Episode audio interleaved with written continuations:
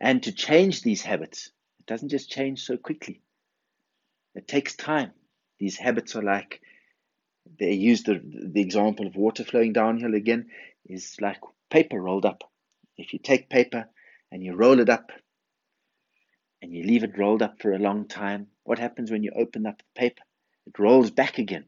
You can put some weights down on the side and it keeps it flat, but as soon as you take off those weights, the paper rolls back again into its into that role. That happens with us as well. We may put in efforts to transform these habits of ours, but it takes time, it takes work, it takes effort. Why? Because we're so used to these habits that we so easily fall back into these habits.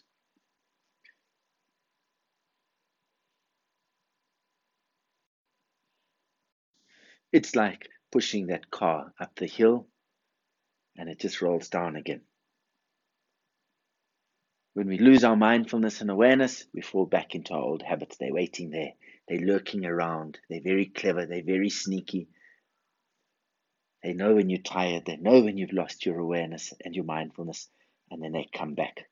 They just form back into that, into those patterns of habitual patterns of acting, of talking, of speaking, of um, thinking without even consciously being aware that we're doing it.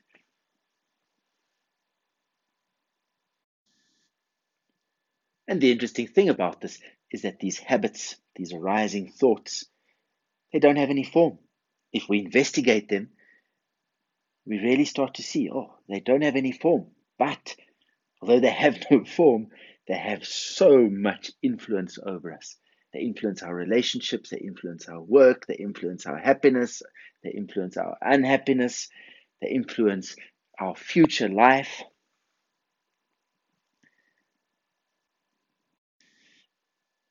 And they don't just disappear just because we tell them to go. As soon as we lose our mindfulness and awareness, they're back again. Or maybe they delay it for a while. They wait until a more appropriate time when they can get under our skin even more, even eh, and manipulate us even in a better way, create more enemies for us. And what a sentient being's about is about chasing after all of these habits, getting involved in all of these habits, all of these arising thoughts, all of these emotions, all of these afflictions and discriminating thoughts. And what are the problems with these afflictions and these habits is that one, we haven't even realized that these are habits or these are afflictions. We just thought that this is a normal part of life. Another part is, is that we do see them and we do understand that they don't bring us any benefit just we just don't have the ability to transform them. We see them arising, and then we say, "Don't get involved," but then already we're involved in them. We fall back into those habits, and uh, our ability to transform them hasn't got to the stage where our ability to transform them is greater than our habits or is greater than these afflictions, these uh, five poisons of ours. And another problem is is that we know, we see the afflictions, we see these discriminatory thoughts, but we just don't really want to change them. Some people say, I'm like this, my father was like this, my grandfather was like this, my mother was like this, my grandmother was like this. I'm like this, I can't change. They can change. Anybody can change if they put their mind to it, if they put the effort into it. Just sometimes people they don't really want to change. And sometimes we happens this happens in our practice as well. we say, Oh, here come this habit again. But actually I like this habit. So we just follow this habit. When it's something that causes us a lot of stress and unhappiness and anxiety, we're very quick to get rid of it and not to follow it. But some of these desires, some of these attachments, they're quite sneaky. We think, oh, we'll just let this one go and then it drags up to all sorts of places and causing all sorts of problems and steals our time and wastes a lot of time. So be very careful of those habits that we think that we like so much that we think we'll just let that little habit sneak past. Be very aware of this. And when everything is going okay, when we're well fed, when we're rather happy, everybody's treating us nicely, then it's easy to be nice to other people. Then it's easy to be able to control our habits and our afflictions and not get so angry or upset. The question is, is are we able to do it when things aren't going well?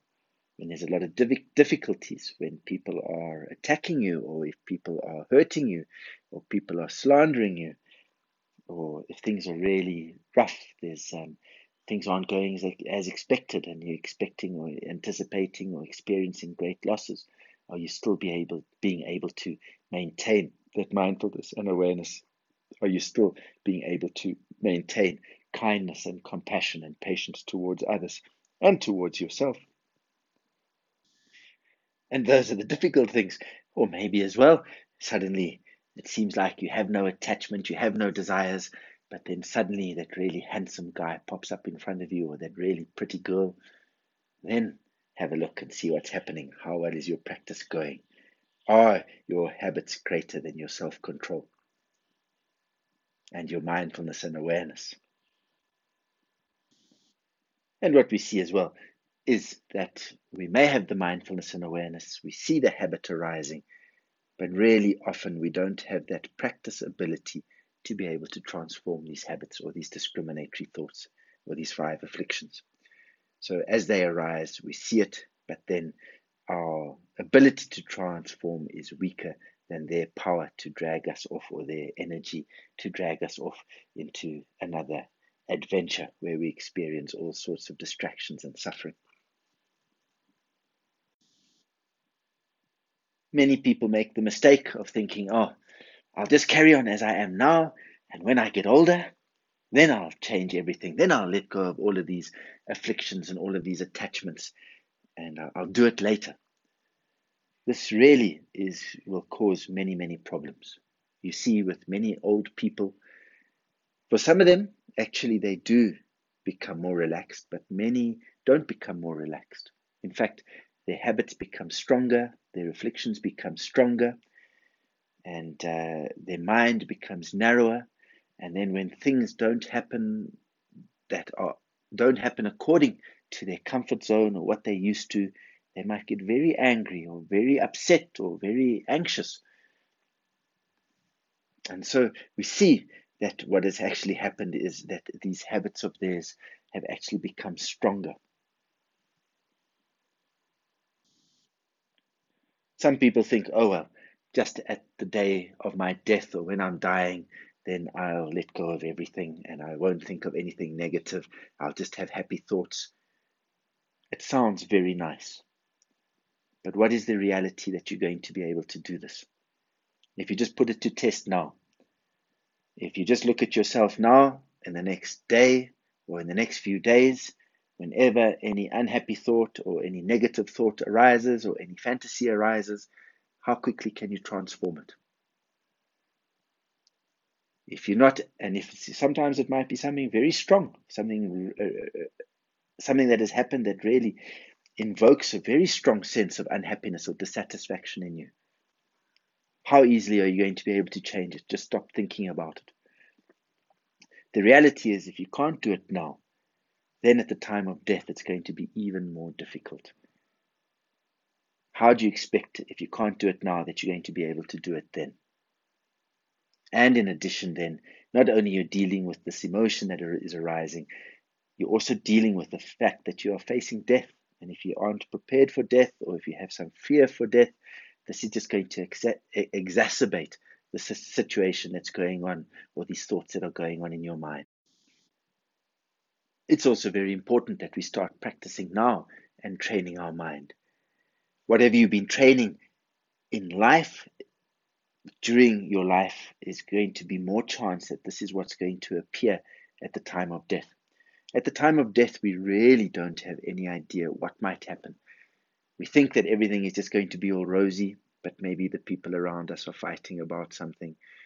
We can't prepare for this. We don't know whether this will happen or not. Um, we don't know what might happen that may instigate thoughts of unhappiness for us. But if we've been practicing kindness and compassion and being mindful, then at the time of death, it's more likely that these are the thoughts that are going to come up or what's going to be in our mind at the time of death. And if negative thoughts arise, we've got more chance of transforming them.